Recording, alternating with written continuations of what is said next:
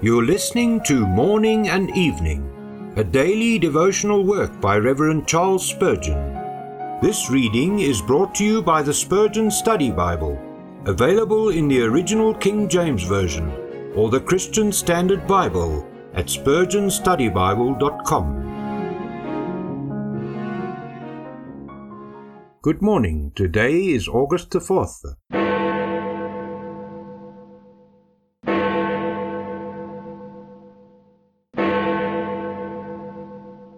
The people that do know their God shall be strong. Daniel 11 verse 32. Every believer understands that to know God is the highest and best form of knowledge, and this spiritual knowledge is a source of strength to the Christian. It strengthens his faith. Believers are constantly spoken of in the scriptures as being persons who are enlightened and taught of the Lord. They are said to have an unction from the Holy One and it is the Spirit's peculiar office to lead them into all truth, and all this for the increase and the fostering of their faith. Knowledge strengthens love as well as faith. Knowledge opens the door, and then through that door we see our Saviour. Or, to use another similitude, knowledge paints the portrait of Jesus, and when we see that portrait, then we love him. We cannot love a Christ whom we do not know, at least in some degree. If we know but little of the excellences of Jesus, what he has done for us, and what he is doing now, we cannot love him much. But the more we know him, the more we shall love him.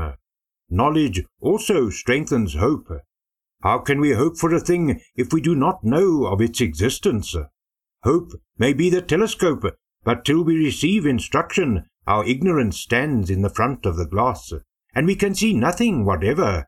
Knowledge removes the interposing object, and when we look through the bright optic glass, we discern the glory to be revealed, and anticipate it with joyous confidence. Knowledge supplies us reasons for patience. How shall we have patience unless we know something of the sympathy of Christ, and understand the good which is to come out of the correction which our Heavenly Father sends us?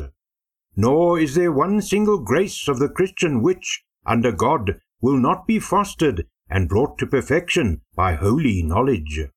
How important then is it that we should grow not only in grace, but in the knowledge of our Lord and Saviour Jesus Christ. May the grace of the Lord Jesus Christ, and the love of God, and the fellowship of the Holy Spirit be with you all and remain present with you throughout this day.